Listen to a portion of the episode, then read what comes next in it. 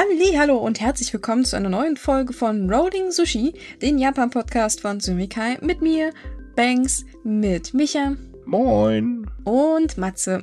Servus. Ja, wir sind noch da. Woche.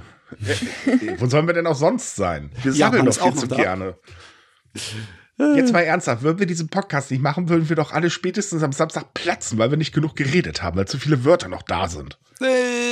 Wo eher zu viel Frust, man muss ja das irgendwie rauslassen können. Man kann natürlich auch den Wand, die Wand anschreien, aber das wirkt auf Dauer etwas merkwürdig. Hm, gibt es eigentlich so einen Podcast wie diese, diese amerikanische Aktienshow, wo der Typ regelmäßig durchdreht? Aktienshow? Ja, das ist, ist so eine, so eine Aktienshow, ähm, Äh, da ist so ein, der, der ist herrlich, wenn der Unternehmen auseinander nimmt, dann fliegen da auch tatsächlich mal die Tassen durch die Gegend und so weiter. Das ist göttlich. Also, ich kenne nur diesen Verschwörungstheoretiker-Dude, der dann immer anfängt zu schreien und dann anfängt rot anzulaufen und ich immer darauf hoffe, dass er jetzt endlich mal einen Herzinfarkt kriegt. Das ist der, den sie letztens, glaube ich, irgendwie auch verknackt haben. Aber wäre das ja viel schöner, wenn der Kopf platzt? Ja, oder so, aber wir wollen ja realistisch bleiben, ne? Ja, stimmt. Oh, Wie Mann. fühlt ihr euch denn alles so ohne Atomstrom? Äh... Ein bisschen nackt. Echt? na, na, ich merke da natürlich logischerweise nichts von. Die strahlen nicht mehr so doll, ne? Das Atomkraftwerk, das bei mir in der Nähe ist, ist schon vor fünfzehn Jahren abgeschaltet worden. Also, also wir, wir nehmen ja am Freitag auf, das wisst ihr ja alle, aber ich betone es halt nochmal für die neuen Leute. Tag übrigens, äh, wir kommen jetzt öfters äh, zu euch ins Ohr. Ähm, ich freue mich schon auf den Blackout, der mal wieder vorbei orakelt wird, wobei ich mich totlachen musste, weil gestern kam dann von äh, hier diesen Ex-Bild-Redakteur, diesen Reichel-Typen, die Grünen wollen die Kraftwerke mit Säure zerstören. Äh, ich lag so dermaßen auf dem Boden vor Lachen, das ist so herrlich, weil, ja. Mit Säure, ne? Ja, das tut so weh, ehrlich. Ähm, ja, nee, bis, bis der Blackout kommt, habe ich meine Solaranlage und dann, ja, meine Batterie im Keller, da passt es. Ich kriege meinen Strom sowieso schon seit Jahren aus Erneuerbaren, also mir ist das ja egal. Auch wenn der natürlich aus der Leitung alles Mögliche kommt, das ist mir schon klar. Aber naja, trotz allem, wir stellen fest, die ganze Debatte zeigt nur, die Menschheit wird immer blöder. Zumindest. Oh, nee, nee, nee, die war schon immer so blöd. Na, ich finde, das hat jetzt momentan noch ein anderes Level erreicht. Ist halt, nee, unsere Bevölkerung hat irgendwie leicht an der Waffel. Und damit sind wir auch schon beim Thema, denn Waffel? Japans Bevölkerung schrumpft. Mal wieder. Jo, Beim Thema Bevölkerung sind wir. An der Waffel haben sie auch einen. Ich meine, wir sind ja Brüder mit den Japanern, ne, was an der Waffel haben angeht. Aber so sehr wie bei Japan schrumpft unsere Bevölkerung dann doch wieder nicht. Äh, ich kenne tatsächlich die Zahlen. Ich glaube, unsere Bevölkerung wächst sogar. Allerdings liegt das natürlich logischerweise auch an ausländischen äh, ähm, Mitbewohnern, die wir haben. Ja, das ist in Japan aber übrigens tatsächlich ganz ähnlich. Aber als allererstes erstmal laut Daten der japanischen Regierung lag die Zahl der Einwohner, einschließlich der Ausländer, ganz genau bei hundertvierundzwanzigtausendneunhundertsiebenundvierzig am äh, wann war das? Ähm, Oktober, ne? hundertvierundzwanzig Millionen und neunhundertsiebenundvierzigtausend. Yes, yes. Ja, das ist äh, ordentlich. Ähm, damit ist äh, die Zahl natürlich gesunken und das, ich meine logisch, weil äh, es schrumpft halt generell und zwar um fünfhundertsechsundfünfzigtausend. Äh, die Zahl der Japan gebor äh, geborenen Menschen sank um siebenhundertfünfzigtausend auf ähm, ähm, hundertzweiundzwanzig Millionen. Äh, einunddreißigtausend, das ist also wirklich schon wenig. Ja, also logischerweise, hm. die Geburtenrate hat ein bisschen was damit zu tun, weil ich meine, da kommen halt nicht mehr so viele Kinder. Und was ebenfalls noch raus, äh, sich daraus kristallisiert, oder was eigentlich auch jeder wusste, Japan wird halt immer älter. Also zwei ganz große Probleme, die die Regierung unbedingt angreifen muss. Ähm, aber dazu kommen wir dann gleich nochmal, da haben wir doch ein extra Thema zu. Ähm, insgesamt sanken in sechsundvierzig äh, Präfekturen die Einwohner komplett gemütlich vor sich hin, außer in Tokio. Naja, das ja, okay. ist ja nicht verwunderlich, also das, das Tokio das da... wird auch verzerrt von dem Zuzug, ne, der Leute, ne, die mhm. Zahlen. Ganz genau. Ja. So, und zwar ähm, muss man dazu jetzt sagen, dass ähm, die wachsende Zahl der in Japan lebenden Ausländer äh, tatsächlich dafür sorgt, dass der Bevölkerungsrückgang nicht ganz so schlimm ausfällt. Ja, ich kann mich noch erinnern an Zahlen von vor zehn oder fünfzehn Jahren, da waren es irgendwie hundertsiebenundzwanzig, hundertachtundzwanzig Millionen Einwohner in Japan und davon mhm. zwei Millionen Ausländer. Jetzt haben wir fast drei Millionen Ausländer. Genau, gen ganz genau haben wir zwei Millionen neunhundertsechzehntausend. Das ist ein Anstieg um hundertvierundneunzigtausend. Mhm. Das ist schon ganz ordentlich. Jo, ordentlich, ordentlich. Das hat natürlich ein bisschen geholfen, dass jetzt endlich so die Pandemiestimmung etwas aufgelöst wurde. Ne? Dezent ausgedrückt, ja. Ja. Hm, hm, hm. Japans Bevölkerung ist ein Thema, das wir immer wieder ansprechen. Man hängt so ein kleines bisschen zum Hals hinaus, ne? Aber ja, aber es ist eines der wichtigsten Themen tatsächlich, ähm, weil es führt logischerweise auch zu immer größeren Problemen. Und das muss man halt auch mal ganz ehrlich sagen, denn ähm, naja, nehmen wir zum Beispiel mal die Überalterung, denn äh, die bringt jetzt momentan gerade mal wieder fröhlich Japans Nachbarschaftsverbände in die Krise. Ähm, also die Nachbarschaftsverbände sind in Japan tatsächlich sehr wichtig. Zum einen natürlich aus dem sozialen Aspekt, weil ähm, zum Beispiel helfen diese Verbände Menschen, ähm, die alleine sind, äh, vielleicht nicht äh, ein bisschen eingeschränkt und so weiter. Und natürlich ähm, kümmern sie sich auch so um die Sicherheit oder also Vorbereitung auf Naturkatastrophen, äh, machen das Ganze halt ein bisschen sicherer et cetera und so weiter. So Nachbarschaftsverbände halt. Ja, ja. Man darf sie sich aber nicht so wie, äh, ähm, ich sag mal so, in Amerika vorstellen, wo sie alle bewaffnet durch die Gegend rennen. Äh, nein, das ist dann doch ein bisschen anders. Aber tatsächlich schrumpft die Zahl. Ähm, und zwar ähm, gab es zwanzig achtzehn rund dreißigtausend, äh, dreihunderttausend dieser Verbände. Und die sind meistens natürlich von Freiwilligen gegründet worden. Ähm, äh, das geht aber mittlerweile wirklich ganz stark zurück. Und das ist schon ganz schön hart, weil, naja, es finden sich halt kaum noch Leute, die wirklich wichtige Positionen darin übernehmen wollen. Die meisten geben auf, weil sie halt mittlerweile sich zu alt dafür fühlen. Und junge Leute haben im Großen und Ganzen gar keine Lust mehr, äh, das zu machen, was auch irgendwo nachvollziehbar ist. Ja, es ist irgendwie mehr so ein Generationenproblem, dass es so eine Gepflogenheit war, die sehr verbreitet war, aber die jetzt so langsam ausstirbt mit den Leuten, die es halt am ehesten noch gemacht haben. Und alles, die hinterherkommt, die haben nicht so ein Gefühl. Ich frage mich, ob das auch so die Generation ist, die halt äh, Japans depressive Phase in dem verlorenen Jahrzehnt nach der ökonomischen Krise in den neunzigern mitbenommen hat. Weißt du, weil die halt keine besonders gute Zukunftsaussicht hatten, schon damals nicht und jetzt bestimmt auch noch nicht, dass die da nicht wirklich so ein Zusammenhaltungsgefühl haben, wie die Generation davor. Hm, das ist eine interessante Theorie. Ja, ich weiß auch nicht. Naja, so. man, man, man muss aber auch dazu sagen, also gerade ist es so, ähm, es gibt in Japan einen großen Generationskonflikt. Also ja, das ist ja klar, der, kann man so mit uns ein bisschen vergleichen, wenn man, also die ältere Generation ist halt eher konservativ eingestellt oder sehr viele davon sind konservativ, Gott sei Dank nicht alle, ähm, während die jüngere Generation natürlich eine ganz andere Sicht auf die Welt, auf die Arbeit und so weiter hat, was auch verständlich ist, weil äh, das unterliegt ja alles einem Wandel. Das Problem, was man natürlich hat, ist, dass äh, gerade die konservativen Kräfte meistens immer den Weg vorgeben, ähm, den man dann gehen muss, auch wenn man gar keinen Bock dazu hat. Ähm, da unterscheiden wir uns halt leider auch nicht sehr groß ähm, von Japan. Ähm, und es ist dann aber auch sehr schwierig, wenn halt eben diese ganzen Vorstellungen in einem Verein aufeinander klatschen.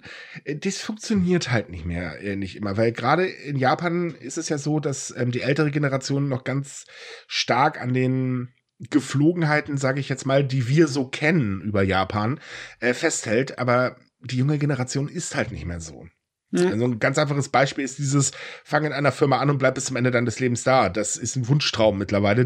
Bei der älteren Generation war es halt einfach noch so. Ja, ich meine, der wurde schon zerstört, dieser Wunschtraum äh, bei der Generation X. Ne? Also im Sinne von wegen, die Leute, die in den siebzigern geboren wurden und dann die Bubble Economy mitbekommen haben, die haben schon gesehen, wie dieser Traum zerplatzt ist. Das sind die Leute, die jetzt so um die fünfzig sind mhm. und die eigentlich dann jetzt sich mehr engagieren würden bei sowas wie Nachbarschaftsverbände, traditionell her gesehen.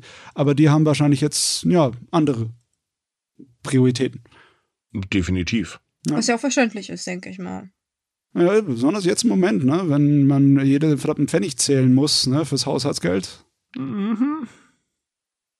Aber ja, es ist ein bisschen schade, weil das ist etwas, was man nicht ersetzen kann. Wir kennen das ja auch von uns, ne? So die freiwilligen gemeinschaftlichen Hilfeprogramme, ne? Die sind Sachen, die stützen sehr viel. Zum Beispiel äh, die Flüchtlingswelle äh, Mitte der zweitausendzehner, zweitausendfünfzehn, ne? Die hätte niemand je gest- äh, gestemmt, wenn nicht so viele Freiwillige bei uns sich engagiert hätten, ne? Richtig. Ja, und wenn so etwas wegfällt, dann merkt man gleich das. Und es kann nicht einfach so durch ja, die Regierung... Man muss aber auch ehrlich sein, bei uns ersetzt werden. Ja, man muss aber auch ehrlich sein, bei uns kommt noch ein anderer Faktor dazu und das ist tatsächlich die Spaltung der Gesellschaft, die bei uns wirklich sehr, sehr schlimm ist. Also mittlerweile ist es ja so, wenn du jetzt ein freiwilliges Amt übernimmst, dann musst du immer damit rechnen, dass du irgendwann eine Klapsbacke ähm, an der Backe hast, die einen da wirklich bedroht oder sonst irgendwie was. Äh, gerade bei öffentlichen Ämtern, zum Beispiel jetzt Bürgermeister oder so. Mhm. Ähm, da hat man dann einfach keine Lust mehr drauf. Und selbst als äh, Rettungskraft, also Freiwillige Feuerwehr zum Beispiel, auch da nimmt ja der, der äh, Bedrohungsfaktor immer weiter zu. Und, und äh, ganz ehrlich, da hätte ich dann auch keine Lust mehr. Naja, ich habe es selber mitbekommen. Ähm, eine Menge Leute in meinem Jahrgang waren in der Schulzeit bei der Freiwilligen Feuerwehr. Mhm. Die wenigsten sind geblieben. Das war irgendwie so ab einer bestimmten Zeit, äh, so vor, spätestens vor zwanzig Jahren, so eher vor fünfzehn Jahren, sind sie alle so in, in Scharen davon, von diesem Verband. Kann ich nachvollziehen. Ich muss auch ganz ehrlich sagen, äh, Grüße gehen raus am D L R G. Schwimmen hat echt Spaß gemacht, aber irgendwann hatte man einfach keine Lust mehr, weil ähm, ja, die Vorstellungen gingen, gingen irgendwann viel zu weit äh, auseinander. Und hm. da wollte ich dann einfach auch nicht mehr hin, das muss ich ganz ehrlich sagen. Ähm, auch wenn Schwimmen, wie gesagt, wirklich Spaß gemacht hat. Ja, ich weiß, Rettungsboje und so weiter, haha, die Witze kenne ich schon. Ähm, und sie stimmen. Ähm, Aber ja, nee, ich hatte ja. halt andere Vorstellungen über, was man halt machen kann, wie man vorgeht. Also jetzt nicht bei Ausübung der Rettung, sondern so das Ganze drumherum. Und das hat dann irgendwann nicht mehr gepasst. Und ähm, wie gesagt, ich kann es verstehen. Ich kann es halt auch bei den jüngeren Menschen in Japan tatsächlich verstehen. Auch wenn es schade ist, weil ich halt diese Nachbarschaftsvereine ähm, für wahnsinnig wichtig. Und, also gerade natürlich aus dem sozialen Aspekt heraus gesehen. Ähm, und da fehlt dann wirklich ein ganz großer Teil. Ja, aber ich stelle mir es auch so vor, dass wenn diese alten Verbände und Strukturen wegbrechen in Japan, ne, dass dann äh, ein Loch da ist, das wird gespürt, ne? Und irgendwann wird der Druck durch dieses Loch so groß, dass sich neue Strukturen daraus bilden. Ne? Ja, aber ich glaube nicht in dem Ausmaß. Das kann natürlich sein, dass diese alten Gepflogenheiten nicht einfach so wieder ersetzt werden können im selben Ausmaß. Das also gibt es ja auch gar nicht genug junge Leute, weil es wachsen nee, einfach nicht mehr genug nach. Und damit na, sind wir na. beim nächsten Thema. Denn die Mehrheit der Japaner glaubt nicht daran, dass die Maßnahmen zur Erhöhung der Geburtenrate äh, irgendwas bringen wird. Und zwar ist es so, dass Japans Premierminister beispiellose Maßnahmen angekündigt hat, um die Geburtenrate im Land zu erhöhen. Er ist damit zwar ein paar Jahre zu spät, aber wenigstens hat er es endlich erkannt. Und ähm, dann wurde ja jetzt das ähm, die Agentur für Kinder und Familien äh, eröffnet. Da wurde dann auch wieder, und hier, wir müssen ganz dringend Maßnahmen ausarbeiten, das heißt mehr Geld für alle, et cetera bla bla. Niemand weiß, woher das Geld kommen soll, aber schön, dass es gesagt wurde. Das ist natürlich eine Longplayer-Platte, kann man sagen, die einen gewaltigen Sprung hat, weil jeder Premierminister labert irgendwann immer dasselbe. Gut, hier muss man sagen, Kishida hat wenigstens mal gesagt, es müssen beispiellose Maßnahmen sein. Beispiellos ist das wichtige Wort. Ne? Ja, es gibt ja auch keine Beispiele von sinnvollen Maßnahmen. äh, das ist ja das Problem, weil alle Maßnahmen bisher waren sind, äh, absolut sinnfrei. Also die, die genialste Sache war immer noch, hey, holt ein Kind auf die Welt, ihr kriegt auch Gutscheine dafür. Wo du dir so denkst, ey, was, was gibt's jetzt im Präsentkorb? Danke, dass du ein Kind geboren hast oder was? Ja, ah. aber da ringen jetzt eine ganze Menge Leute in Japan mit Ideen, wie man dagegen vorgehen kann, gegen alte Stigmata zum Beispiel. Ne? Also wie zum Beispiel Firmen, die sagen, oh, wenn ein Kollege in äh, den äh, Urlaub geht, in Schwangerschaftsurlaub oder in Kinderurlaub, dann werden auch die Kollegen, die Mitarbeiter von dem Mann irgendwie entlohnt, damit sie nicht irgendwie auf ihn sauer sind, weil er sie mit mehr Arbeit zurücklässt und so. Ja, so. Das Problem ist aber tatsächlich bei allen Maßnahmen, die angekündigt worden sind, dass man einfach ein ganz wichtiges Ding vergessen hat. Ähm, also die Gesellschaft muss sich wandeln dafür, weil ja, ich kann's, es ist halt ein Longplayer, es tut mir wirklich leid, weil wir wiederholen uns, aber wenn man halt eben alleinerziehend in Japan ist, dann hat man echt ein Problem, also zumindest wenn du eine Frau bist, dann ist das Problem, dass Kinder und Frauen allgemein ja einen schlechten Stand da drüben haben, äh, dann das Leben ist teuer und so weiter, es sind halt eine Masse von Problemen und äh, die Maßnahmen, die bisher vorgeschlagen worden sind, lösen davon äh, null Komma null. Ja, weil die meisten Maßnahmen sind halt nur so einmalige Angelegenheiten. Also einmalig Geld reinstecken. Ja, und auf der anderen Seite kommen dann so Kleinigkeiten wie zum Beispiel, hey, wir sollten mal was dagegen tun, dass japanische Männer sich nicht ständig äh, vor den Unterhaltszahlungen so einfach drücken können. Äh, worüber dann sehr stark debattiert wurde. Und diese Debatte sorgte dann wieder dafür, dass ganz viele wahrscheinlich gedacht haben, ach du heilige Schande, was labert ihr da eigentlich? Das wird doch wieder nichts. Und sowas schreckt halt ab und das ist jedes Mal so.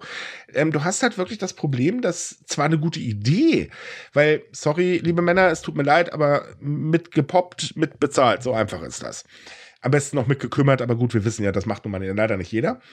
Ähm, Aber sich dann äh, einfach verpieseln zu können, das ist in Japan super einfach. Und dann steht Frau da und äh, ist alleinerziehend und das bedeutet automatisch Armut. Punkt, Ende, aus. Das ist einfach so.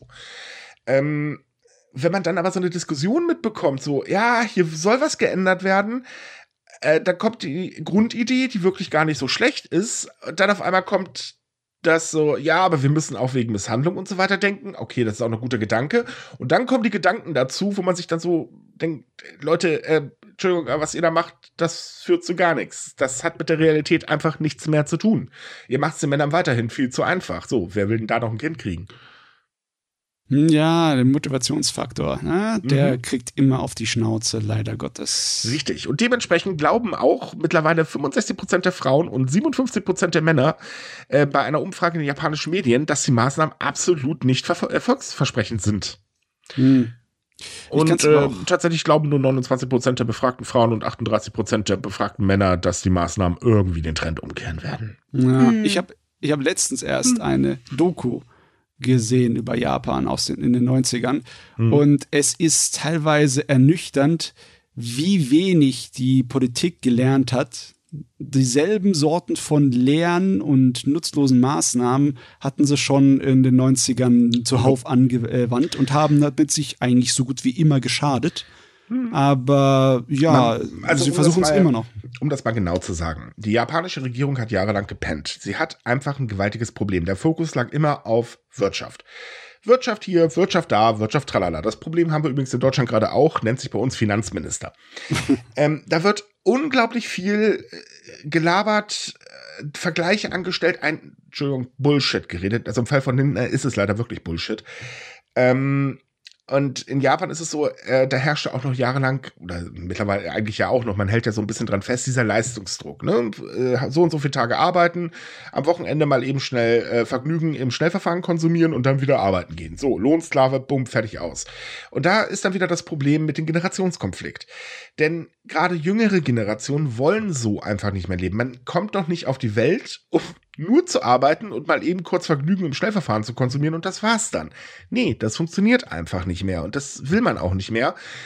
Und das ist auch irgendwo verständlich, weil das ist, sorry, das ist kein Leben. Wir haben nur dieses eine, wenn man jetzt nicht Buddhist ist, da hat man ja mehrere, aber ähm, äh, gehen wir mal nur von diesen einen aus und äh, äh? Ja, das, wer, wer will das denn? Ich meine, das kann die Firmenkultur kann einem auch keine Erfüllung mehr richtig bieten, ne? Richtig. Weil halt diese Idee von wegen, du bist mit einem äh, Unternehmen so regelrecht verheiratet, bis du in Rente gehst, wie gesagt, nicht mehr existiert. Es ist aber nicht nur das, es ist ja auch das, dass die Bezahlung zum Beispiel seit Jahren einfach, Entschuldigung, beschissen ist. Mhm. Ich meine, die Lohnerhöhungen, die sind ja lächerlich bis umwerfend. Gut, jetzt bei den Shunto wird sich bei den großen Unternehmen vielleicht ein bisschen was ändern, aber bei den kleinen und mittelständischen einfach nicht wirklich. Ähm... Und äh, dazu kommt, dass dann die Firmenkultur selber ja auch noch total durchseucht ist, weil du hast einfach sehr viele Unternehmen, wo zum Beispiel äh, dieses, ähm, wie heißt es, ähm, Machtmissbrauch äh, gang und gäbe ist. Also so, ich bin dein Boss, du sollst keine anderen Bosse unter mir haben und wenn ich was sage, dann wird's gemacht, Punkt, Ende, aus, egal ob ich recht habe oder nicht. Ach, äh, habe ich nicht recht, hast du Schuld. Das ist halt wirklich gang und gäbe und ähm, das ist einfach ein unglaublicher Druck und dazu kommt natürlich auch, ähm, Japan ist einfach schweineteuer. Es ist nun mal so, wenn gerade wenn du in Tokio lebst zum Beispiel, musst du wirklich sehr viel Geld rein nur für die Lebenshaltungskosten ausgeben. Sei es jetzt Miete, Lebensmittel et cetera bla bla. Eher komisch. Sehr viele leben in Tokio. Wie kommt das nur? Ähm, sehr viele müssen also Geld abtreten. Die Mieten steigen in Japan. Die Lebensmittelpreise werden aktuell auch teuer. Und seien wir ehrlich, wenn die Preise einmal steigen, werden sie nicht mehr so schnell sinken. Energie ist teuer und, und, und, und, und. Ja, wie willst du da noch ein Kind unterbringen? Ich meine, Kinder brauchen da, hm, lass mich überlegen, ach ja, Geld. Und dementsprechend ist es nämlich auch, dass eine andere Umfrage sagt, dass äh, ungefähr die Hälfte der unverheirateten Menschen unter dreißig in Japan überhaupt kein Kind in die Welt setzen wollen. Dazu muss man sagen, ein Faktor wurde irgendwie ein bisschen außer Acht gelassen. Ich weiß gar nicht, warum wir das nicht gefragt haben. Ähm, da gibt es nämlich noch sowas wie den Klimawandel. Äh, das gefällt sehr vielen Leuten auch nicht. Und viele sagen auch tatsächlich, deswegen setzen wir kein Kind in die Welt. Ähm... Und diese Umfrage zeigt halt eben einfach auch nochmal, es ist ja toll, dass die japanische Regierung das Problem jetzt endlich erkannt hat. Ich meine, wir erinnern nochmal ganz liebevoll an die Gouverneurin von Tokio, die das äh, letztes Jahr irgendwann, glaube ich, oder war das Anfang des Jahres, sagte, dass die Regierung äh, ganz erfolgreich pennt. Also die war ja wirklich mal unglaublich scharf gegenüber der Regierung. Kennt man von ihr so gar nicht. Mhm. Ähm, Und das, das, das wird so einfach nichts. Wenn die Leute eh keine Kinder kriegen wollen, dann wird man das nicht innerhalb von ein paar Jahren umdrehen. Und wir, äh, die Regierung hat nur noch Zeit bis zwanzig fünfunddreißig, weil ab da sinkt dann die äh, ähm, Geburten oder die Generation, die eigentlich rein theoretisch noch einigermaßen geburtenstark werden könnte. Tja, herzlichen Glückwunsch. Ja, ich meine, auch im Vergleich unter den ganzen G sieben Staaten ist Japan, was das Stichwort Produktivität angeht, sowieso eher unten auf der Liste, ne? Mhm. Und wenn halt dann das sich von der Demografie so ins Kritische umschwankt, dann in den dreißigern, dann, hui, oh. Naja, also laut dieser Umfrage ist es halt so, dass ähm, sechzig Komma drei Prozent im Geschäftsjahr zwanzig zwanzig, es ging bis März äh, zwanzig einundzwanzig, das Geschäftsjahr, äh, noch versucht haben, mit ihrem Partner ein Kind zu zeugen. Äh, jetzt ist es so, dass es aber nur noch achtundvierzig Komma eins Prozent sind, die halt versuchen, mit ihrem Partner oder Schrägstrich Partnerin ein Kind zu kriegen. Äh, das ist ein deutlicher Rückgang. Grund dafür wird übrigens vermutet, dass man wieder weniger Zeit miteinander verbringt, weil Pandemie ist vorbei und alle rennen wieder ins Büro. Ja. Naja, ja, ich meine, macht ja auch Sinn, ne? Ja, eben. Man merkt halt, oh, Scheibenkleister, das ist doch kein gemütliches Zusammenleben, weil man sieht sich ja kaum. So, und äh, dann haben wir natürlich noch die Kleinigkeit, dass andere Umfragen sagen, dass vor allen Dingen Frauen keinen Bock haben zu arbeiten und einen Haushalt zu führen und dass die Männer sich äh, zu wenig am Haushalt beteiligen und, und, und, und. Also es sitzt halt wirklich schön tief. Ja, ja. Das ist ein so riesengroßes Problem. Ja. Ich kann es aber nachvollziehen, dass die Leute keinen Bock mehr drauf haben. Mhm. Äh, ja, ja. Definitiv. Es wird auch wahrscheinlich einige mh, länger anhaltende Probleme erzeugen in den Köpfen der Leute. Diese Situation, dass du wirklich keine Zukunftsperspektive hast. Ne, das wird ähm, die Leute lange irgendwie, mh, wie soll ich sagen, zurückhalten von, mhm. von dem, was sie als eine Gesellschaft leisten könnten. Ja, und da gibt's noch ein anderes Problem. Das Vertrauen in die Politik. Ja. Das ist einfach nicht wirklich vorhanden. Man muss dazu sagen, Japans Regierungspartei hat wichtige Gouverneurswahlen gewonnen, musste aber in einigen Bereichen auch federn lassen, und zwar ordentlich federn tatsächlich. Das heißt, wie eine übliche Wahl, ey, die L D P wird eh gewinnen. Ja, es ist auch echt schade zu sehen, dass äh, so eine gewisse Strategie von dieser, von der Regierung aufgeht. Die Leute sind, haben so die Schnauze voll davon, dass die Apathie halt wirklich groß ist, ne? Dass viele ja. Leute nicht wählen gehen und deswegen sie immer noch halbwegs ordentliche er- Ergebnisse erzielen können, weil wenn sozusagen diese ganze Misstrauen, ne, und diese ganze Unzufriedenheit sich direkt in Wahlen niederschlagen würde, dann würde mhm. die L D P schlecht dastehen. Ne? Ja, und es ist halt auch so, dass ähm, natürlich das Problem dasteht, man hat einfach keinen geeigneten Gegenkandidaten, äh, der ja. zum Beispiel Premierminister spielen könnte, weil den anderen Parteien traut man halt auch nicht so. Die Opposition in Japan, die kannst du auch in der Pfeife rauchen. Es ist im ja. Prinzip der gleiche Blödsinn in anderen äh, Farben und das war es dann eigentlich auch. Ähm, man wählt also im Prinzip das Übel, was eh schon da ist, da weiß man wenigstens, was für eine Katastrophe auf einen zukommen. Und ähm, hier ist es tatsächlich so, ähm, Kishida sammelt gerade ein bisschen Punkte, weil er gerade in der Außenpolitik extrem stark unterwegs ist. Er wurde jetzt auch auf die äh, Times-Liste der hundert einflussreichsten Menschen zwanzig dreiundzwanzig, neben jetzt zum Beispiel Olaf Scholz, gesetzt. Hm. Äh, Begründung eben, tja, weil er gerade die Außenpolitik umkrempelt. Tut er, das muss man ihm lassen. Aber innenpolitisch, äh, ja... Jep, jep, jep, jep, jep, jep, jep. Also insofern, es stehen jetzt wohlgemerkt noch Wahlen an. Ähm, auch noch ziemlich wichtige Wahlen tatsächlich. Und da bin ich mal gespannt, ähm, ob die L D P nicht vielleicht sogar Sitz im, äh, ich glaube im Unterhaus war das, wenn ich mich nicht irre, ähm, verliert. Tja, und das trägt halt auch nicht unbedingt gerade dazu bei, dass äh, die Geburtenrate steigt, weil wenn man kein Vertrauen in die Politik hat, dann ähm, ist das schon eine ganz große Hemmschwelle. Und da hat das Verkehrsministerium ähm, seit ein paar Tagen oder eigentlich mittlerweile seit zwei Wochen äh, kräftig für gearbeitet, dass das Misstrauen noch weiter sinkt. Denn es stellt sich gerade die Frage, ist denn eigentlich das Ministerium irgendwie neutral genug oder überhaupt neutral? Es ist nämlich so, dass ähm, in den letzten Tagen ein Fall bekannt wurde, da hat nämlich ein hoher Beamter des Verkehrsministeriums ähm, auf ein Unternehmen Druck ausgeübt, dass eine ehemalige, ähm, ein ehemaliger ebenfalls hoher Beamter des äh, Ministeriums ähm, die Chefposition bei einem Unternehmen bekommt. So, das kam dann raus und ähm, der Gute sagte dann einfach nur dazu, naja, ist alles im Einklang mit der Politik des Ministeriums. Autsch. Ebenfalls stellte sich heraus, dass er das gemacht hat, weil wiederum zwei andere ehemalige äh, hohe Tiere des Ministeriums ihm das gesagt haben. Die wollten nämlich unbedingt, dass der erste, dass das erste hohe Tier, man, viele hohe Tiere heute, ähm, die Position bekommt, weil er gehört zu ihrem Netzwerk und das muss halt sein und da schanzt man sich das ja zu. Oh, so. Mann. Auf der anderen Seite haben wir nun ein Verkehrsministerium. Das Verkehrsministerium hat diese ganze Kritik seitens der Medien abbekommen. Naja, das Verkehrsministerium sagt, wir gehen mal ein paar Leute befragen. Hat also den ersten hohen Beamten und den zweiten hohen Beamten befragt. Die anderen hohen Tiere, äh, ehemaligen hohen Tiere, wurden allerdings nicht befragt. Tatsächlich versucht das Ministerium gerade einfach gemütlich Gras über die Sache wachsen zu lassen. Und das war's dann. Oh Mann, das ist auch so volles Déjà-vu. Ja, mhm. Weckt total Vertrauen. Diese Praxis nennt sich übrigens äh, Amakudari. Das ist ein ganz, ganz übles Problem tatsächlich. Gibt eigentlich ein Gesetz drunter, äh, da, äh, dagegen. Problem an der Geschichte ist, solche Fälle fallen nicht unter das Gesetz. Tada! Hm, okay. Mit welcher Begründung? Ja, weil das eben Beamte sind, die schon nicht mehr im Dienst sind. Ja, so, ja, aber ich mein, ah, okay, ja, das stimmt. Das ist, äh, macht eine Gesetzeslücke, ja. Derselbe Unsinn kam schon in den neunzigern, ne? Also, ja. ich, ich bin schon wieder bei der Bubble Economy. Ja, da war das ein ganz, ganz großes Problem tatsächlich. Ja, ja. Das Gesetz wurde ja im Jahr zweitausendsieben erlassen. Oh, das ist ähm, aber spät. Ja, das ist sehr spät und da wird deshalb Ministerien untersagt, ausscheidende Beamte bei der Arbeitssuche zu helfen. Ne. Hm. Also, um mal Storyline aus neunzehnhundertneunzig zu erzählen, ne? Nachdem die Krise gekommen ist, hat es eine Weile gedauert, bis die Banken in Japan angefangen haben, bankrott zu gehen, weil die mhm. halt all den Kram noch ein bisschen unter den Teppich geschützt, äh, gekehrt haben. Aber als es dann losging mit den Bankrottwellen bei den japanischen Banken, war eine Bank seltsamerweise nicht bankrott, obwohl sie genauso marode oder noch maroder waren als die anderen.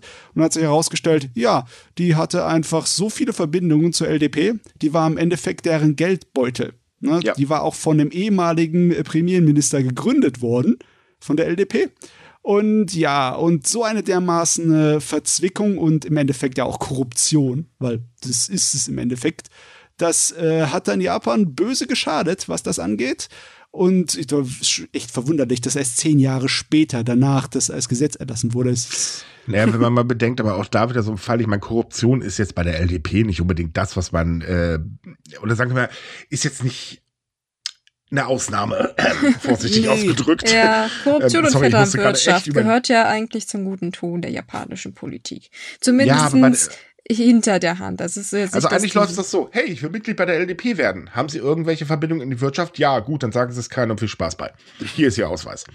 Ähm, und das ist halt so, äh, das, das macht die Sache, warum die L D P immer noch so stark ist, äh, noch konfuser, weil, seien wir doch mal ehrlich, wer bitte wählt denn sowas? Ich meine, ich verstehe auch momentan nicht zum Beispiel, warum die C D U schon wieder Höchstwerte äh, bei uns ergattert, weil Spendenaffäre, Geld in Sand gesetzt ohne Ende und, und, und. Da kannst du ja wirklich, da kannst du ja ein Buch von füllen eigentlich, aber trotzdem, man rennt immer wieder zu diesen Klapsbacken hin. Ja, ich meine, ich kann das nachvollziehen, dass viele Leute auf die Politik und Werbemacherei von solchen Parteien dann reinfallen. Äh, wenn, äh, bessere Beispiel als bei uns in Deutschland ist zum Beispiel Amerika. Ne? Viele hm. Leute fallen auf die äh, Politik der Republikaner gut herein, weil die einfach mit Angst spielen und Propaganda im Endeffekt.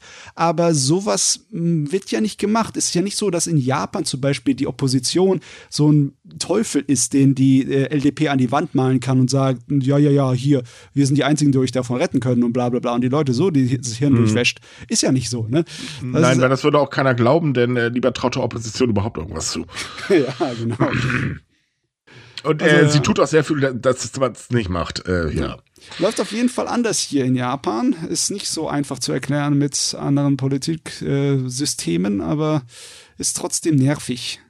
Ja, und ja. es wird genauso gelogen wie überall anders, auch in der Politikwelt. Ja. Ich bin gekommen, um reich zu werden. Tada. So, eine positive Nachricht gibt es aber diese jetzt tatsächlich auch mal. Ui, ui, ui. Äh, ja, man, man glaubt es gar nicht. Tatsächlich ist es ja so, das äh, Programm für ausländische Praktikanten wird aktuell ja überprüft. Da hat die Regierung letztes Jahr nach jahrelangen Missbrauchsfällen und so weiter endlich mal eine Überprüfung gestartet. Besser spät als nie, muss man in dem Fall sagen. Und jetzt hat das Regierungsgremium einen ersten Entwurf ihres äh, Zwischenberichts veröffentlicht. Und darin heißt es, dass das System abgeschafft wird, äh, werden sollte, zugunsten Zugunsten eines neuen Systems. Das neue System soll den Fokus auf Menschenrechtsverletzungen setzen. Hm. Das wird auch Zeit. Also dieses Programm wurde ja ausgerufen äh, oder beziehungsweise ausgehoben. Ich glaube, das war, wann war das? Ähm, vor dreißig Jahren ungefähr. Und es ging halt darum, dass man ausländische sogenannte technische Praktikanten, und ja, das ist halt leider die Übersetzung, ich habe auch keine Ahnung, wie man die sonst nennen soll, äh, aus Entwicklungsländern nach Japan holt und sie sich dort Wissen und Fertigkeiten ähm, aneignen und die dann in ihrem Heimatland nutzen. Dafür darf man ein paar Jahre in Japan arbeiten und fertig. Problem an der Geschichte ist, das ganze Programm hat sich so toll entwickelt, dass es für Unternehmen eigentlich so ein Pool für billige Arbeitskräfte geworden ist. Äh, plus Korruption, plus äh, Betrug, plus... Ja, da, da findet ihr alles. Könnt ihr mal gerne bei uns auf der Seite gucken. Wir haben einige Fälle, da wird euch schlecht. Ähm, achso, Misshandlung hatte ich auch noch vergessen. Das kommt auch noch hinzu. Also es gibt zum Beispiel jetzt Fälle, da wurde dann einfach das, der Lohn nicht ausgezahlt und so weiter, weil diese Menschen einfach im Prinzip gar keine Rechte haben. Ja, also das war einer der großen Gründe, warum Japan so unattraktiv für ausländische Arbeitskräfte ist. Dieses ja, plus die kleine Tatsache, du äh, arbeitest dort wie ein Bekloppter, äh, musst aber nach ein paar Jahren dann automatisch wieder zurück, äh, was auch für Japan selbst übrigens äh, tatsächlich, äh, und wo ja auch Wirtschaftsverbände gesagt haben, Leute, sag mal, äh, habt ihr Lack gesoffen? Wir bringen denen hier technische Fähigkeiten und so weiter bei. Wenn die hier bleiben wollen, lasst sie doch hier und nicht nur als billige Arbeitskräfte, setzt sie vernünftig ein. Wir brauchen sie. Hallo, ja, wir saufen gerade ab. Der, der, der Sinn und Zweck erschließt sich einem nicht, ne? Du bildest dir eine, äh, ja, eine fähige Arbeitskraft heran und dann schickst sie weg. Du behältst sie nicht, du schickst sie weg. Du ja. kannst sie doch gebrauchen. Was zum Geier? Hm. Naja, das muss man jetzt nicht verstehen. Aber gut, das ist halt wieder so eine Sache für sich. Aber der, der Punkt ist halt, ähm, es hat sich halt einfach zu einem Pool für Unternehmen ähm, entwickelt, einfach um billige Arbeitskräfte äh, zu haben, die man wirklich verheizen kann, im wahrsten Sinne des Wortes. Und das wurde auch ganz kräftig gemacht. Und das waren nicht nur kleine Unternehmen. Nö, das waren auch die ganz großen Player. Da gab es ja einen Fall mit, oh Gott, wer war denn das? Äh, Hitachi, glaube ich, wenn ich mich gar nicht irre. Mhm. Ähm, die, äh, wo das da rauskam. Also das ist wirklich richtig übel, was man da teilweise bekommt. Dann gibt es so Sachen wie, Gott, du bist schwanger geworden in Japan, haha, und äh, tschüss jetzt, äh, das war's dann, äh, Geld kriegst du übrigens nicht, Abfindung auch nicht und sieh zu, wie du selber nach Hause kommst und wenn du halt getragen werden musst, ähm, trag dich selbst, ähm, also solche Sachen, so, und jetzt wurde halt gesagt, okay, das Ganze muss wirklich abgeschafft werden, das geht so einfach nicht mehr. Ähm, hinzu kommt, natürlich ist man auch nicht doof, man weiß, dass dieses Programm einfach einen verflucht schlechten Ruf hat, denn äh, es kommen halt immer weniger Leute und äh, die, die kommen, die sind einfach gnadenlos verzweifelt. Was man verstehen kann, weil anders würde ich das ehrlich gesagt auch freiwillig nicht machen. Ja, okay. Jetzt hat, jetzt hat soll es abgeschafft werden oder könnte abgeschafft werden. Jetzt ja. logischerweise bei uns rührt sich sofort der Zynismus. Das neue System, das es ersetzen soll, das muss sich aber wirklich erstmal beweisen. Ich meine, die Japaner mhm. können viel reden, wenn der Tag lang ist. Mhm. Ja. Aber ich finde es okay. zumindest interessant, dass sie nicht anfangen zu sagen, jo, wir haben hier irgendwie so ein bisschen Probleme, das können wir halt noch irgendwie hinbiegen, sondern dass sie gleich ganz klar sagen, nee, das ist Bullshit, was wir hier haben. Das funktioniert nicht, das können wir nicht biegen und nicht brechen, das wird nichts. Wir müssen das es neu machen. Zeit, dass ja, das ja, ja, aber ich, ich finde ich find das gut, dass sie zum, das ohne Umschweife sagen, sondern dass sie wirklich gleich sagen, das läuft so nicht, das geht nicht mehr. Ja, weil das könnte vielleicht daran liegen, dass das fünfzehnköpfige Gremium aus Akademikern und Leitern von Kommunalverwaltungen zusammengesetzt wurde und nicht äh, aus äh, hohen Politikern etwaiger Parteien. Mhm. Die haben anscheinend ein bisschen mehr Grips oder die sehen zumindest, was da wirklich los ist. Ähm, es ist halt so, dass äh, zum Beispiel auch vorgeschlagen wird, im neuen System soll dann ein Wechsel von ausländischen Arbeitskräften innerhalb einer Branche erleichtert werden. Das geht nämlich jetzt tatsächlich nicht. Du bist bei einer Firma und bei der hast du gefälligst zu bleiben. Point. Tja. Egal wie birg sie ist, äh, du kriegst eh keine Hilfe, kannst auch gleich da bleiben. Jetzt ja, war ja zum Beispiel ein großes Problem jetzt zur Pandemie, dass dann halt viele Unternehmen gesagt haben, wow, ja, wir feuern euch jetzt. Und dann saßen die Leute auf der Straße und haben gesagt, ja, äh, nach Hause kann ich nicht, aber arbeiten darf ich nicht. Also was mache ich jetzt, ne? Das war tatsächlich ein riesengroßes Problem.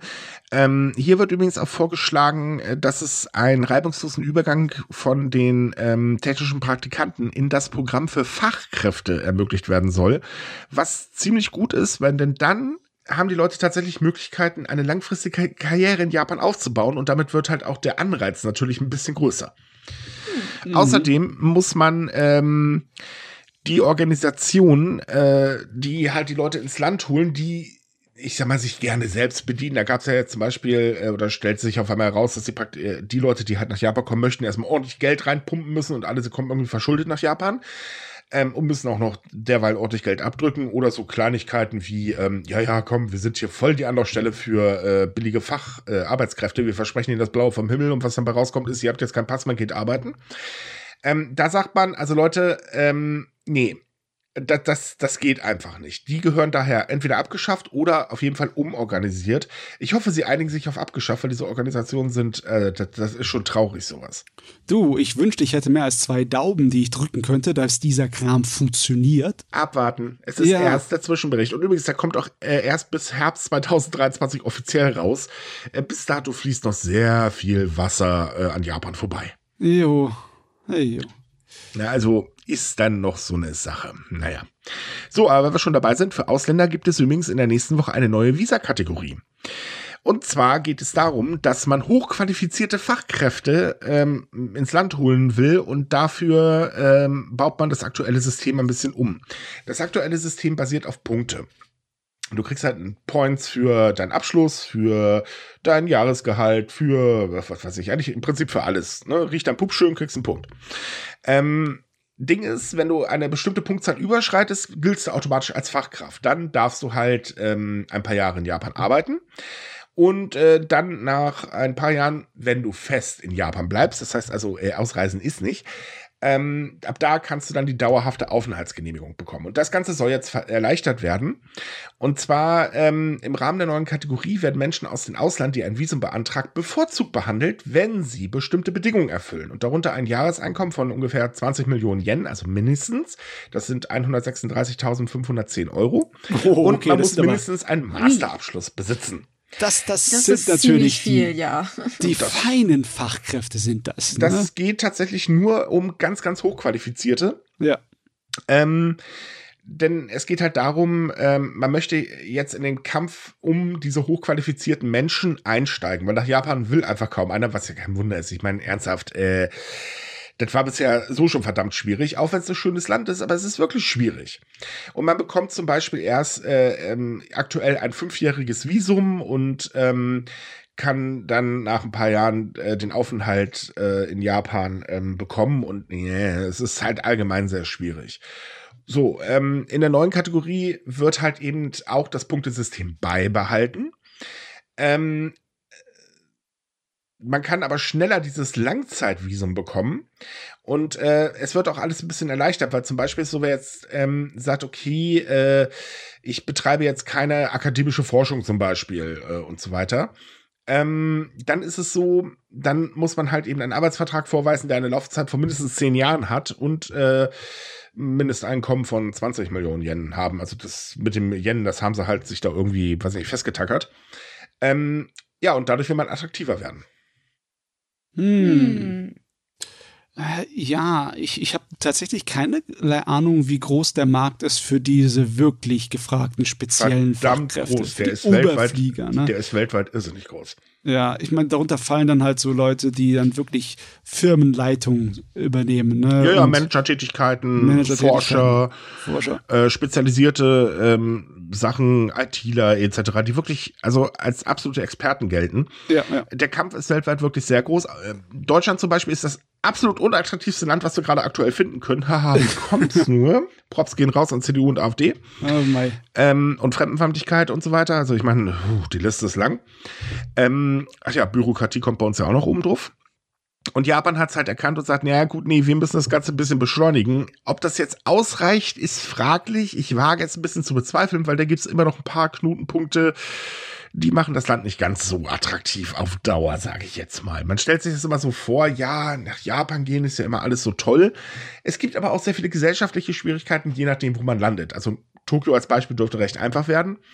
Äh, es gibt aber Ecken, da sollte man dann schon ein bisschen ähm, vorsichtiger sein. Ja, besonders solche Spezialfachkräfte haben generell in der Regel eher so ein bisschen mehr Intelligenz im Kopf, um zu planen, wie ihre Zukunft und Karriere aussieht. Ne? Und dazu muss Japan auch äh, ein attraktiver Wirtschaftspunkt sein, im Sinne von wegen, ähm. sie müssten viel Geld reinstecken in zum Beispiel so neue Modernisierung. Ne? Hast du gerade den Rest der Menschheit als dumm bezeichnet? Nö. Nur weil ich jemanden als intelligent bezeichne, bezeichne ich nicht alle anderen als dumm. Ja, okay. Nein, nein, nein. Nein, nein, nein, nein. Nee, ich meine nur, aber jetzt. Zu Dummheit kommen wir ja gleich eh noch. Wenn wir in so Bereiche sind wie Hochtechnologie zum Beispiel, ne, dann mhm. müsste Japan schon viel mehr investieren, zum Beispiel in dazu Chipfabriken aufzustellen, ne, weil, weil da brauchen sie solche Spezialkräfte. Da sind sie ja gerade tatsächlich dabei. Ja. Aber also, trotzdem, die, die, die Menge an Geld, die sie da investieren, ist immer noch relativ mickrig im Vergleich jo. zum. Ne? Ja, einmal das und zum anderen ist es so, der Kampf ist wirklich hart. Also ähm, es gibt halt Länder, die tun wirklich wahnsinnig viel für diese Fachleute. Ähm, und sagen wir mal ehrlich, wer in dieser Position ist, äh, der hat ja auch ordentlich was dafür getan. Also man wird ja, ja nicht einfach so Fachkraft. Ähm, da ist es dann natürlich so eine Sache, da kann man sich dann meistens das Ganze schon aussuchen und man sucht sich logischerweise das Land aus, was auch ein angenehmes Umfeld bietet und so weiter. Und ähm, äh, gerade weibliche Fachkräfte werden es auch in Japan nicht so einfach haben. Nee. Und das ah, ist halt ja. wieder, ne, man sollte sie auf gar keinen Fall aus den Augen lassen, denn ja, sich nur auf Männer zu konzentrieren zum Beispiel ist eine ganz blöde Idee. Es gibt nicht mehr genug. Ja, es hat nicht nur, es gibt nicht mehr genug, es gibt einfach eine komplette Gruppe, die vernachlässigt wurde, die, wo man einfach kein Auge drauf hat, wo unglaublich gute und wirklich Spezialisten drin sind, die äh, jeden Mann was vormachen würden. Ja, das muss man mal ganz ehrlich ja, sagen. Wir dürfen die Geschichte nicht vergessen. Ne? Ja. Die Chefprogrammiererin, die die ganze Bagage geleitet hat, die die Menschen zum Mond geschickt hat, damals in den sechzigern, das war eine Frau. Ja, ja die Beispiel. Hat den ganzen Kram auf Papier gemacht und die hat man dann, ich, ich Ich kenne dieses eine Foto, das ist fantastisch, wo sie die ganzen Unterlagen präsentiert auf Papier von dem ganzen Code, der da geschrieben wurde von ihr und ihrem Team. Ne? Das ist so groß wie sie, dieser Berg von Papier. Mhm. Ne? Nö, es ist, also ne, zum Beispiel in der I T-Branche ist das noch immer, auch hier in Deutschland vor allem gang und gäbe. Ähm, als Frau wirst du einfach nicht wirklich ernst genommen. Und das ist schade. Das Echt? Ist wirklich ja. sehr, sehr schade. Ich kenne unglaublich, äh, also was heißt unglaublich, ich kenne sehr, sehr viele äh, Frauen, Äh, da stehe ich da mit offenem Mund und denke mir, was machen die da, verdammt? Ich bin jetzt so lange schon in der I T-Branche und die machen mir gerade erfolgreich was vor. Dankeschön! Also da, das ist halt so ein Ding, worauf man halt auch achten muss. Und ähm, naja, wie gesagt, der Stand der Frau ist in Japan so eine Sache für sich. Ja, wenn Japan das nicht hinkriegt, dann ist, dann können sie mit ihrer großen neuen Visa-Kategorie so rumwedeln, wie sie wollen. Ganz genau. Ja. So, jetzt kommen wir zu einem Thema und jetzt warne ich mal vor, jetzt wird's das wird jetzt eins sein, wo die Hutschnur hochgeht. Also da, äh, äh, ich habe da beim Schreiben wirklich gedacht, ich werde nicht mehr. Es gibt nämlich einen neuen Social-Media-Trend in Japan. Und der, sorry, ist wirklich absolut unmenschlich, denn der zielt auf Obdachlose ab. Es geht nämlich darum, dass in den sozialen Medien in Japan in der letzten Zeit immer mehr Videos von Obdachlosen auftauchen, die belästigt und ohne ihr Einverständnis gefilmt worden sind. Es handelt sich halt um Pranks. Ja. Das Ding ist, Ähm, diese oder viele dieser Videos zeigt, wie man sich über Obdachlose lustig macht, logische ne, Pranks halt. Da gab es dann so zum Beispiel einen Fall, da äh, wurde in einem äh, Supermarkt eingebrochen ähm, und einer obdachlosen Frau versprochen, dass sie alles ka- äh, nehmen kann, was sie möchte. So, von dem Einbruch her, so wusste sie nichts, sie dachte, das wäre halt abgesprochen und vor der Kasse wurde sie dann einfach zwei stehen gelassen. Äh, ja, wahnsinnig toll. Das Ding ist, spricht man die Uploader darauf an, was das denn soll, kommt einfach nur die Aussage, pff, wir machen uns doch nur über schwache Menschen lustig. Und das mhm. war so der Punkt, wo ich mir so denke, boah, gut, dass so einer gerade nicht vor mir steht.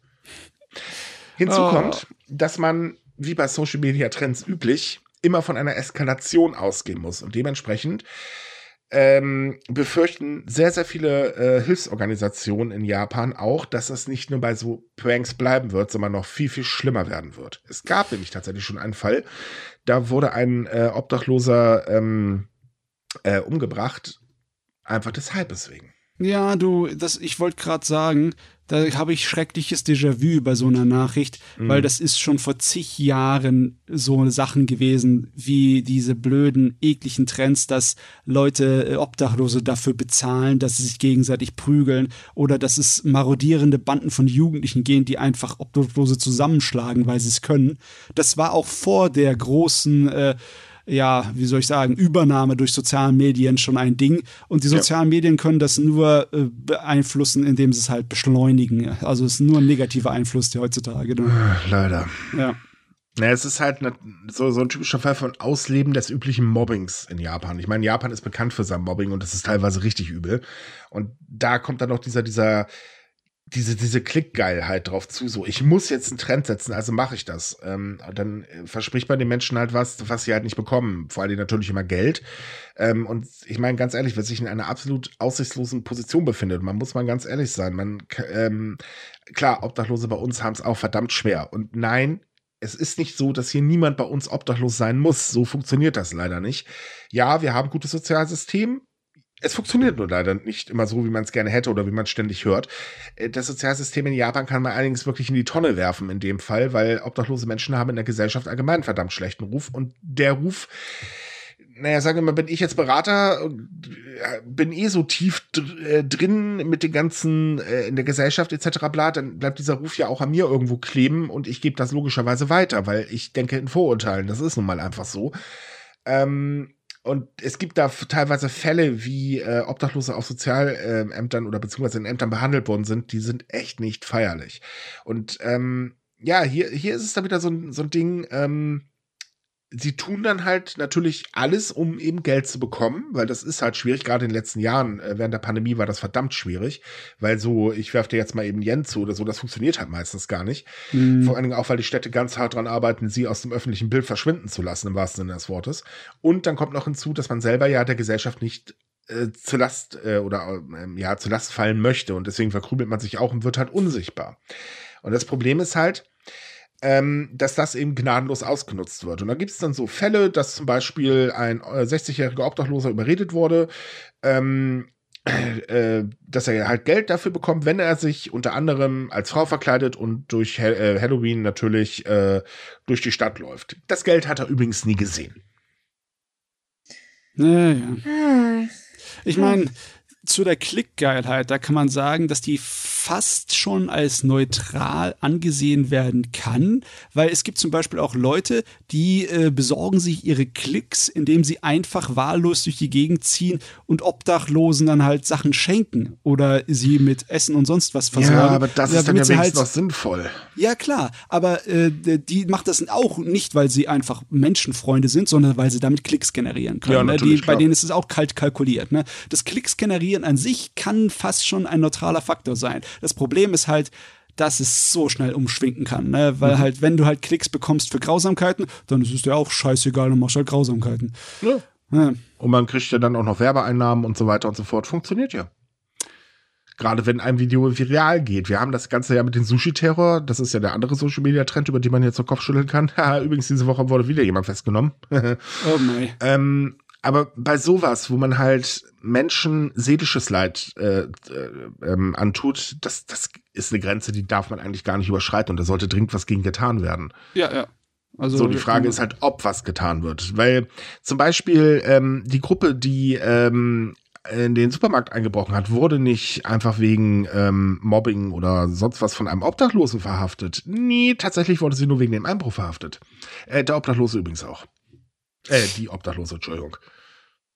Oh mei. Es ist schon irgendwie traurig, dass, dass es solche Entwicklungen immer noch gibt. Ich meine, wenn wir uns ein paar Jahre in Deutschland zurückerinnern, da war so Obdachlose verarschen auch so ein cooler Trend auf YouTube damals, mhm. glaube ich. Noch. Ja, wirklich, es ist auch weltweit ein Problem. Was? Egal, ob es ja. Amerika ist oder Deutschland, ne? Oder England, überall. Ne?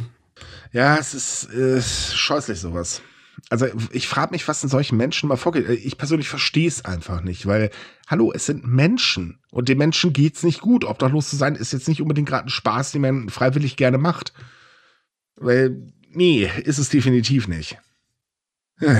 Nee, fürchterlich.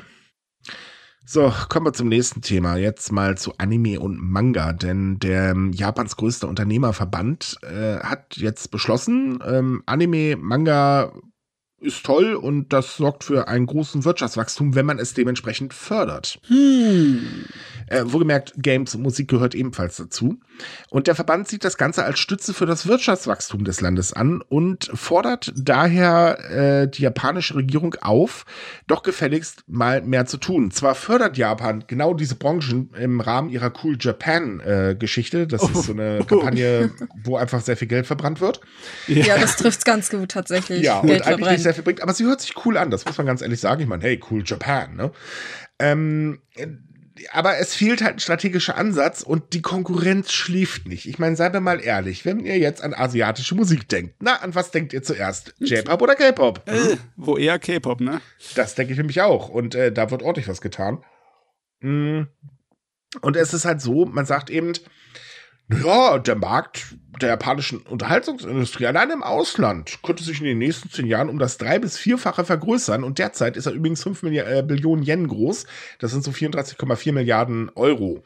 Ja. Das ist ordentlich. Ähm, und der Unternehmerverband fordert eben, dass ein Umfeld geschaffen wird, dass auch Branchenexperten aus dem Ausland nach Japan kommen, um dort halt eben zu arbeiten und Ressourcen der Branche nutzen, um damit den Tourismus anzukurbeln. Und da wurde natürlich logischerweise dann das Anime-Pilgern genannt, was nicht ganz unkritisch gesehen wird. Aber äh, ich glaube, mittlerweile ist jeder froh, wenn Touristen reinkommen. Ja, und da soll halt eben was passieren äh, oder muss was passieren.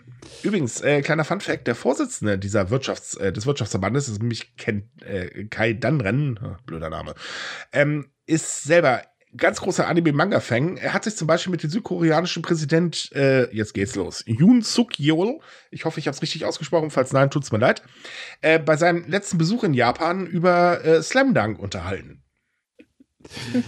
Ja, Ja, ich meine, Slam Dunk, der war mit seinem neuen Kinofilm ein so großer Erfolg, auch außerhalb von Japan. Das ist, ich habe keine da, Ahnung. Da kannst, doch, wirklich, das Ding hat Rekorde geschlagen. Das ist nicht normal. Und ja, deswegen Slam Dunk habe ich nie geguckt. Ja, also das wird halt dann zu einem wirtschaftlichen großen Faktor, ne, wenn jo. das halt so viel Geld einspielt. Und es war auch in Japan eine sehr gut verkaufte äh, Manga-Serie. Es ist immer noch eine der bestverkauften Mangas aller Zeiten. Ne? Mit über siebzig Millionen Bänden verkauft, ne? Ja, das weiß ich, wie gesagt, ich habe damit nichts am Hut. Oder ich glaube, es war sogar ähm, noch mehr. Auf jeden Fall ist es ein wirtschaftlich großer Faktor. Da gibt es allerdings noch ein Problem. Und zwar, nachdem Japan sich von der letzten Weltwirtschaftskrise Ende der zweitausender erholt hatte. Das hat so drei, vier Jahre gedauert. Seitdem hat die Anime- und Manga-Industrie im Endeffekt jedes Jahr Wachstum. Die ist immer noch am Steigen. Und die Menge an Animes, die pro Jahr ausgestrahlt wurden, die hat sich sehr stark gesteigert. Also es ist mittlerweile so viel, dass man gar nicht mehr hinterherkommt, ne? Und das stimmt allerdings. Aber es ist nicht so, dass die Menge an Zeichnern oder die Bezahlung der Zeichner sich im selben Rahmen gesteigert hätte. Es ist einfach nur mehr Arbeit für ungefähr genauso viele Leute wie vor zehn Jahren. Ne? Dazu kommt auch, die Bezahlung in der Branche ist unglaublich beschissen, für, äh, gerade für Einsteiger. Ja, und also es, es sind einfach nicht genug Zeichner da, um das noch weiter auszubauen. Dafür ist das einfach nicht attraktiv genug, weil nicht genug Nachschub nachkommt und nicht genug Nachwuchs. Deswegen viel Spaß damit, das zu fördern und zum größeren Wirtschaftsfaktor zu machen, wenn ihr überhaupt nicht genug Leute habt, um das auszubauen. Ne? Ja, es gibt noch ein anderes Problem. Ähm, China ist mittlerweile ganz, ganz groß dabei. Oh ja, die haben also, so schnell aufgeholt, das ist ja, nicht normal. Ja, total. Also viele Animes werden ja teilweise unter chinesischer ähm, äh, ich sag mal, Federführung zum Beispiel produziert mittlerweile. Und die stopfen da unglaublich viel Geld rein. Ja, es gibt auch massenweise chinesische Animes wieder. In den ja. letzten vier, fünf Jahren ist das gestiegen ohne Ende. Das ist wirklich explodiert. Die sind teilweise gar nicht mal übel, das muss man ganz ehrlich sagen. Ja, also, da sind ähm, einige gute dabei. Ja, ja, definitiv. Und ähm, Äh, auch was die Game-Branche zum Beispiel angeht, auch da sind die Chinesen mittlerweile, die stecken ja fast überall drin, also Tencent zum Beispiel oder wie der, ja. das Unternehmen heißt, die pumpen ja Geld sonst wo rein. Dann haben wir auf der anderen Seite natürlich noch ähm, Saudi-Arabien, die pumpen auch ordentlich Geld rein. Die haben jetzt, glaube ich, gerade erst in Nintendo ordentlich investiert. Ja. Ähm, ja, ganz so einfach ist es halt nicht. Und außerdem äh, ist es auch schwierig, ständig Kassenschlager zu produzieren. Ich meine, Elden Ring, muss man jetzt mal ehrlich sein, geniales Spiel. Ähm, ich habe es nie gespielt, ich habe es nur gehört. Ja, Nein, es sieht wirklich beeindruckend aus. Sowas passiert halt auch nicht jedes Jahr, ne? So Nein. Nur alle drei, vier Jahre maximal. Natürlich, aber trotz allem ist es so, ja, der Verband hat nicht ganz unrecht. Es fehlt tatsächlich ein strategischer Ansatz. Man sagt zwar auch von der Regierung, ja, das ist ein super Exportschlager, aber naja, das einfach nur ins Ausland zu blasen, so unkontrolliert bringt das auch nicht sehr viel. Man könnte strategischer vorgehen. Und allgemein ist Cool Japan eh ein ziemlich äh, seltsames Gebilde. Ja. Deswegen also, wird ja jetzt mittlerweile auch gesagt, ey Leute, wir sollten das mal ein bisschen überdenken. Ist, ist ein bisschen teuer. Gruß aus dem Finanzministerium. Es ist wirklich so, dass in dem Bereich jetzt Japan viel mehr Konkurrenz gemacht wird, als es noch vorher war, ne? Mhm. Und die keine Chance mehr haben, da mitzuhalten, wenn es sich nicht irgendwie grundsätzlich was an der Innenstruktur ändert. Ich meine, es gibt ja. schon einige japanische Animationsstudios und Firmen, die die äh, Dings, die Preise, nicht die Preise, die Lohne angepasst haben. Und zwar ein gutes Stück und ein heftiges Stück, weil sie einfach zu sehr unter dem Durchschnitt lagen und die Chance oder die Gefahr, dass ihnen die Leute einfach wegrennen, weil sie nicht ihr Lebensstandard bestreiten können, weil sie nichts mhm. zu essen haben, wenn sie da weiterarbeiten, äh, einfach zu groß war. Die müssen durch Druck jetzt mittlerweile nachziehen. Aber wenn du es ausbauen möchtest, dann müsste eigentlich noch attraktiver sein. Da müsste eigentlich noch mehr bezahlt werden. Das muss von der Regierung so gefördert werden, dass die Leute noch viel mehr bekommen. Sonst kriegen sie keinen Nachwuchs. Haben sie keine Chance. Richtig. Ja. Und außerdem ist auch die Sache, unkontrollierten Anime-Tourismus ist auf Dauer auch nicht so gut. Da gab es sehr, sehr viele Beschwerden, ähm, weil sich die Leute teilweise daneben benommen haben, et cetera und so weiter. Und einfach, ich sag mal, das ist so das Gleiche wie mit dem Overtourism. Es ist ja schön, dass man ganz viele Leute reinhaben möchte, aber vielleicht sollte man das Ganze auch ein bisschen regeln, weil es gibt noch sowas wie eine Bevölkerung. Und ähm, ja, die möchte auch noch gemütlich vor sich hin leben, was irgendwie verständlich ist. Ja. Da kann man zum Beispiel mal in Kyoto rumfragen, da äh, erntet man sehr viel Kopfschütteln bei, der, äh, bei den Einwohnern, wenn es um Touristen geht, was irgendwie verständlich ist. Und das hm. ist halt so eine Sache. Ähm, ich bin mal gespannt, wie sich das entwickelt, weil wenn die Regierung das aufnimmt, dann passiert da was, denn die Organ- Wirtschaftsorganisation kann wirklich Druck machen und auf die wird gehört. Ja, ich hoffe, wir kriegen halt kein zweites Cool Japan, weil das war so oh eine beispielslose Reinfallsfolge nacheinander. Ja, wir wieder. erinnern uns an die philippinischen Sushi-Läden, die im Prinzip eine Minus eingefahren haben, aber trotzdem offen gehalten worden sind, weil ja. das Fischangebot auf den Philippinen ist natürlich überhaupt nicht groß. Nein, mm, gar nicht. Es war halt gut gemeint, aber auch nicht mehr. Ja, es war halt es war, es, ein, ein perfektes Beispiel für Misswirtschaft, wenn man das so sehen möchte. Weil wie gesagt, die Idee war ja nicht schlecht, aber man hat halt einfach in der falschen Ecke die falschen Sachen. Ja, gemacht. Vor allem, weil man einfach auch Trends aus anderen Ländern übersehen hat, wie zum Beispiel K-Pop. Ja. Und ähm, ja, das ist ja nun mal, seien wir mal ehrlich, der Trend kam, um zu bleiben. Auch wenn ich ihn nicht verstehe und die Musik nicht mag. Aber das ist Geschmackssache, jetzt bitte nicht geißeln. Ja. Genau, wollte ich gerade sagen. Ich, ich, mein Geschmack ist sowieso nicht federführend. Mann, ist eh ganz komisch. Ich, ich so, w- w- würde auch Thema. J-Pop und J-Rock den K-Pop bevorzugen. Aber wie gesagt, ist Geschmackssache. Äh, ja, äh, stimmt. Vor allen Dingen sollte man sich nicht immer nur an das Übliche festtackern. Weil, seien wir mal ehrlich, es gibt sehr, sehr viele Stilrichtungen in Japan, die sind unglaublich gut. Das japanische Hip-Hop zum Beispiel. Da findet japanischer man wirklich Jazz. Mm. Oh, ja. Ja. Das ist wahnsinnig gut. Sollte, wer, wer sich dafür interessiert, sollte definitiv gucken, weil Japan hat eine sehr interessante Jazzkultur. Ja, definitiv. So, letztes Thema für heute. Denn wir haben noch seven eleven auf dem Plan. Denn seven eleven möchte sich vergrößern. Was verständlich ist, ähm, man ist ja gerade das Unternehmen geworden, das das erste Mal äh, die zehn Milliarden Yen Grenze oder irgendwie sowas überschritten hat. Ähm, und deswegen sagt, äh, Entschuldigung, zehn Billionen Yen. Und äh, man sagt halt eben, naja, es gibt ja noch andere interessante Märkte, in denen wir noch nicht tätig sind. Und da gehört halt Europa dazu, insbesondere Deutschland. Uh. Das heißt, seven eleven möchte nach Deutschland kommen. Yay, wir kriegen Convenience Stores. Uh, das ah. ist, also ich kann mich noch düster erinnern, dass auch mal eine amerikanische Supermarktkette versucht hat, in Deutschland Fuß zu fassen und einfach keine Chance hatte gegen unsere Discounter. Aber null Komma null. Walmart war das, ne? Ich glaube, es ist Walmart, ja. ja Sie ja, hatten ja. irgendwie ein, zwei, vier Jahre und das hat irgendwie nicht funktioniert. Wir haben jetzt alle drei das dreimal unterschiedlich ausgesprochen. Wie spricht man den denn eigentlich wirklich aus? Ich muss mal nachgucken. Ich weiß Ich, ich, ich nenne es halt immer Walmart, aber es ist, Ach, kann doch sein, dass es ist. Aber ich, also ich meine, einerseits finde ich interessant, aber man sollte vielleicht die Begeisterung dämpfen schon mal, weil viele Leute auch schon Juhu geschrieben ha- geschrien haben. Äh, der seven eleven wird definitiv nicht das Sortiment haben, das es in Japan gibt. Och, nein, no. auf keinen Fall. Och, auf keinen Fall. Fall. Vielleicht wahrscheinlich ja, vielleicht exklusive Sachen, irgendwelche Besonderheiten, aber es wird nicht dasselbe sein wie in Japan. Das sollte man definitiv betonen. Richtig. Und äh, äh, vor allem in Großstädten wird der auf extreme Konkurrenz stoßen, weil ich weiß ja nicht, wie es bei euch ist, aber bei mir in der Gegend gibt es was Geiles, das nennt sich Spätis. Die sind auch vierundzwanzig Stunden im Prinzip offen und haben auch alles, was man braucht. Meistens oh, sogar günstiger. Also ich sag mal so rum, ich habe auf einer Straße von ungefähr äh, zwei Kilometern Länge drei Rewe. ähm, sechs äh, Kiosk, äh, Entschuldigung, Bütchen in Köln, ähm, haufenweise Imbissbuden, äh, mit Döner kann man sich ja zutackern und ich kann mich quer durch die Welt futtern, äh, wenn man es genau nimmt. Und das wirklich um jede Uhrzeit. Ich würde sagen, ja, könnte schwierig werden. Wir sollten das schwierig werden, ja. ja. Wenn du dir das vorstellst, finde ich es besonders seltsam, dass sie sich nicht die Mühe machen, ein ähnliches Angebot wie in Japan zu präsentieren, weil damit würden sie sich von der breiten Masse ab. Ja, aber es gibt nicht so viele Leute, die das ausprobieren würden. Also klar, Japan-Fans äh, haben wir hier in Deutschland äh, viele, aber so viele sind es auch nicht, muss man jetzt auch mal ehrlich sein. Und ähm, was der Bauer nicht kennt, das frisst der Bauer nicht. Ne? Äh, ja, ich meine, das ist ja hier ja. in Deutschland leider so gang und gäbe.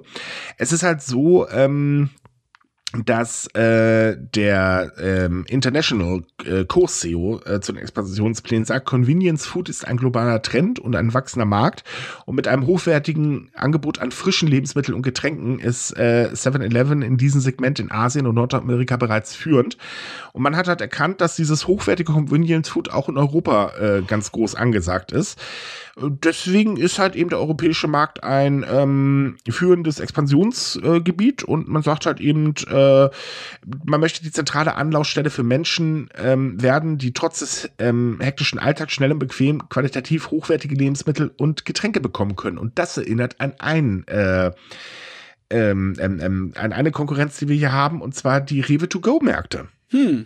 Oh, die kenne ich gar nicht. Äh, ich, ehrlich gesagt, habe ich in Köln bisher einen gesehen. Ähm, ich war da jetzt noch nicht drin. Ich bin noch mal dran vorbeigerannt.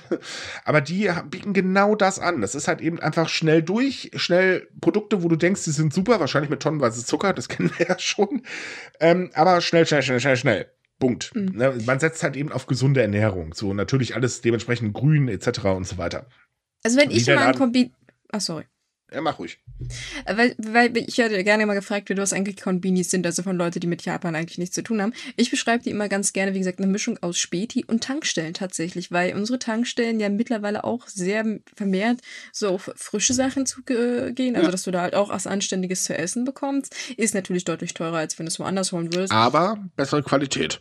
Ja, bessere also. Also kann man wirklich zum seven eleven sagen, es ist ein Tankstellen-Supermarkt, genau. Ohne Tankstelle und billiger. Ja, im Prinzip ja. Also in der Hinsicht werden sie vielleicht Potenzial haben, was kommt halt drauf an, wo sie versuchen, Fuß zu fassen. Also das ist äh, schwierig. Ähm, ja, richtig. Ähm, es ist verdammt schwierig. Aber es ist halt eben der lukrative Markt. Ich meine, laut äh, Statista wird der Umsatz zwanzig dreiundzwanzig in der Gesamtbranche rund zehn Komma fünf drei Milliarden Euro betragen. Das ist wirklich ordentlich. Das ist auch ordentlich. Man, man muss auch zugeben, in, in Amerika haben sie wirklich so einen äh, super Hit getroffen. Also das ist... Äh, Ja, also, also Japan ja. und äh, hm. Amerika sind die weit verbreitet und auch sehr beliebt. Ähm, ja, mal sehen. Also ich, also ich, ich denke freuen. schon, es könnte ein tragfähiges Konzept geben und der Markt ist groß genug, um noch einen anderen Player zu verkraften. Vor allen Dingen, weil seven eleven eben umsatzstark ist. Also die sind äh, jetzt nicht so nach dem Motto, wir bauen uns jetzt erstmal gemütlich auf, sondern da kommt halt eben schon ein Player an, der Marktmacht hat. Mhm. Ähm, damit könnte er sich vielleicht äh, gegen Edeka, ich glaube Edeka ist der größte, wenn ich mich gerade nicht irre, ähm, und so weiter, schon durchaus, ich sage mal, er könnte zumindest mithalten, je nachdem, was für ein Angebot er hat und vor allem, wie die Preise sind. Aber man muss halt auch ehrlich nochmal betonen, liebe Japan-Fans, ihr könnt euch jetzt freuen, nee, es wird nicht so laufen, dass ihr jetzt haufenweise japanische Produkte da findet. Das ist zum Beispiel in Amerika definitiv auch nicht der Fall. Man hat sich natürlich den Markt angepasst. Ja. Ähm, und es wird auch nicht so sein, dass ihr jetzt auf einmal haufenweise Japaner in irgendwelchen äh, Stores als Bedienung oder so findet. Äh, nein, das könnt ihr auch knicken, es ist nämlich immer noch ein Franchise-Unternehmen. Aber es könnte schon interessant sein, weil ähm, ich kenne das, ihr kennt das möglicherweise auch, dass wenn man mit äh, irgendwelchen, mit Freunden was unternimmt am Wochenende und man hat irgendetwas nicht, dann kann man schnell zur Tanke. Klar, man muss ein bisschen mehr ausgeben, aber wenn man halt Chips haben möchte, dann kann man sich Chips holen, auch sonntags. Ne? Und der seven eleven, wenn er eine Alternative dafür bietet, das könnte interessant sein. Aber nur, wie macht er das mit dem Essen? Hat dann jeder seven eleven einen Dönerspieß oder wie? Na, das wäre ja auch lustig. Äh, übrigens, ähm, das Konzept mit dem Wochen äh, äh, Sonntagsaufhaben und so weiter, so läuft das nicht. Der seven eleven würde uns die ganz normalen Gesetze fallen. Hm, und solange okay. er nicht so klein wie ein Bütchen äh, ist, also Entschuldigung, ähm, Späti oder was weiß ich, er hat eben so, eine, so, eine, so ein Kiosk, wird er sonntags nicht aufhaben. Oh, dann kann er also den äh, Tankstellen da nicht die Konkurrenz machen in der Hinsicht. Naja, ganz ehrlich, also ich glaube nicht so viele Menschen rennen ständig zu Tankstellen. Ähm, ja, ja, okay. Bei uns ist es aber tatsächlich in der Ecke die einzige Möglichkeit, nach achtzehn neunzehn Uhr tatsächlich noch irgendwas Anständiges ja, zu bekommen. Ja, und jetzt muss man auch mal ehrlich sein, wenn, wo würde wahrscheinlich ein Franchise-Unternehmen als erstes starten? Nein, ein Großstädtchen. Das ist der Punkt, in größeren Städten. Ja, das meine ich. Also, also für mich persönlich in der Ecke würde ich es cool finden, aber es wird nicht passieren. Ja, das wollte ich damit erwähnen.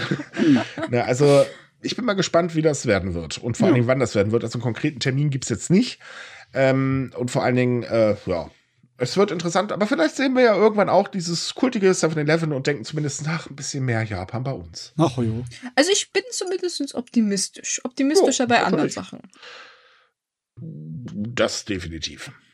So, und damit sind wir durch für heute. Schön, dass ihr alle dabei wart und unser Gequatsche ausgehalten habt. Respekt. Äh, wie immer, Fragen, Anregungen et cetera könnt ihr uns per E-Mail schicken. Wir haben unsere E-Mail-Adresse in der Podcast-Beschreibung. Ihr könnt jetzt auch bei Spotify übrigens uns äh, ja, irgendwas schreiben, wenn ihr Lust habt. Da gibt es ein neues System. Ähm, Antworten versuchen wir natürlich, wenn wir Zeit haben. Haha. Ansonsten, wenn ihr weitere Japan-News lesen wollt, dann kommt auf sumikai punkt com. Da haben wir jede Woche was äh, für euch. Jede Woche, Quatsch, jeden Tag. Und noch ein Hinweis, wir haben natürlich noch unseren äh, Anime-Manga-Podcast, also speziell eigentlich, glaube ich, eher Anime, ne? Ja, größtenteils Anime. Okay, größtenteils Anime-Podcast, der erscheint jede Woche und zwar jeden Montag. Das ist der gute Anime-Buster. Tja, und ansonsten habt eine schöne Woche. Liked uns, empfehlt uns. Wir würden uns freuen. Bis zum nächsten Mal. Tschüss. Ciao. Ciao, ciao.